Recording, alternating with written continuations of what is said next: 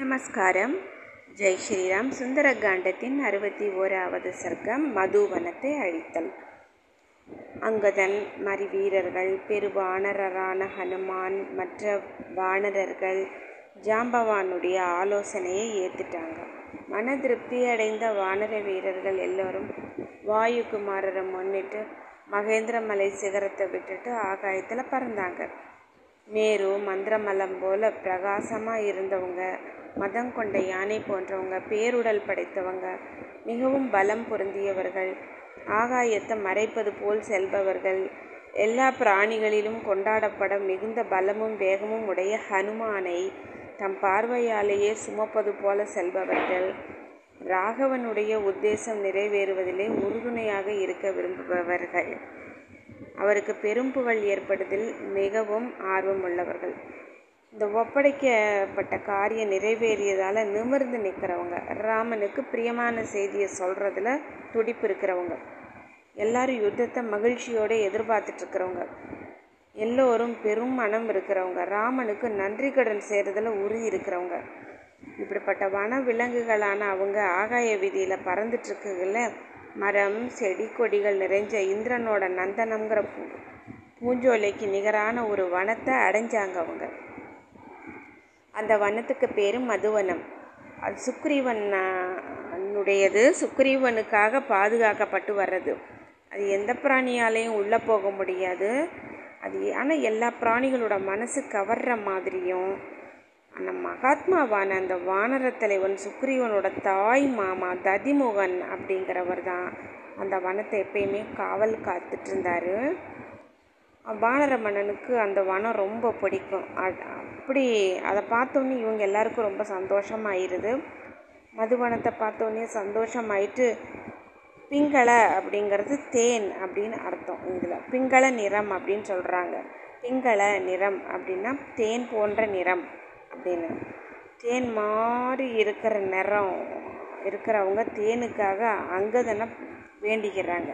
அங்கதன் அங்கே இருந்த பெரிய வயசில் பெரியவங்களான ஜாம்பவான் அப்புறம் வானரர்களோட ஆலோசிச்சுட்டு மது அருந்துறதுக்காக அவங்களுக்கு உரிமை கொடுத்தாரு.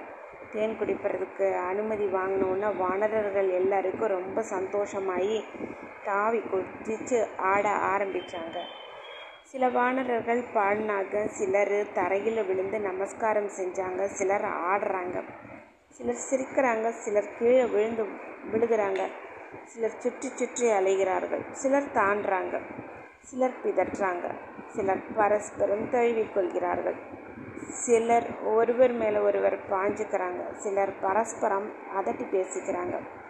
சில பேர் அவங்களுக்குள்ளேயே விளையாடுறாங்க. ஒரு சிலர் ஒரு மரத்தில் இருந்து இன்னொரு மரத்துக்கு தாவறாங்க. சிலர் மலை உச்சியிலிருந்து தரையில் குதிக்கிறாங்க. தரையில் வேகத்தோடு எழுந்து பெரிய மரங்களோட உச்சிக்கு திருப்பியும் தவறாங்க. ஒரு வானரம் பாடிட்டே இருக்கும்போது இன்னொரு வானரம் சிரிச்சுக்கிட்டே அவங்ககிட்ட போகிறான் சிரிச்சுக்கிட்டு இருந்தவங்கிட்ட ஒருத்தன் அழுதுட்டு போகிறான் அழுத்துட்டே இருந்தவங்கிட்ட ஒருத்தன் சத்தம் போட்டுகிட்டே போகிறான் சத்தம் போட்டுகிட்டே போனவங்கிட்ட ஒருத்தன் வணக்கத்தோடு போகிறான் தேனை நிறைய குடித்ததுனால முரட்டுத்தனமான செயல்களில் ஈடுபட்ட அந்த வானர சைன்யம் அந்த மனசு முழுதுலேயும் பரவிடுச்சு அப்படியே தேனை குடித்து திருப்தி அடைஞ்சவங்களே இல்லை. மதிமயக்கம் அடையாதவங்களும் இல்லை. அந்த வானரர்கள் மரங்களை உலுக்கி எல்லை மலர் எதுவுமே இல்லாமல் பண்ணிட்டாங்க.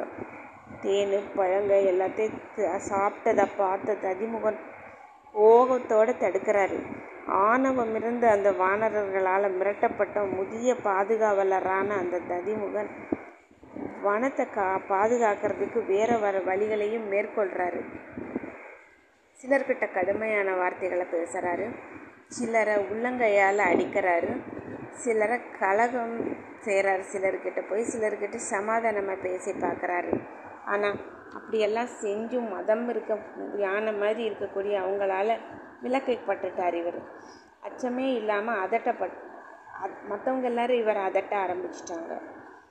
அவங்க வந்து தான் என்ன குற்றம் செய்கிறோம் அப்படிங்கிறதே அவங்க அதை மறந்துட்டு அவங்க துன்புறுத்த ஆரம்பிச்சிட்டாங்க ததிமுகன் அவரை அந்த ததிமுகனை மதம் கொண்ட வானரர்கள் எல்லாரும் சேர்ந்து ஒன்றா நேங்களால் கீற ஆரம்பித்தாங்க பற்களால் கடித்தாங்க கைகளால் அடித்தாங்க காலால் உதைச்சாங்க. கொஞ்ச நேரத்துலேயே அந்த மகாவனத்தையும் இல்லாத மாதிரி பண்ணிட்டாங்க. இவருக்கும் உடல் அளவில் ரொம்ப சேதத்தை உண்டு பண்ணிட்டாங்க. ஸ்ரீமத் வால்மீகி ராமாயணம் சுந்தரகாண்டத்தின் அறுபத்தி ஓராவது சர்க்கம் முற்றிற்று.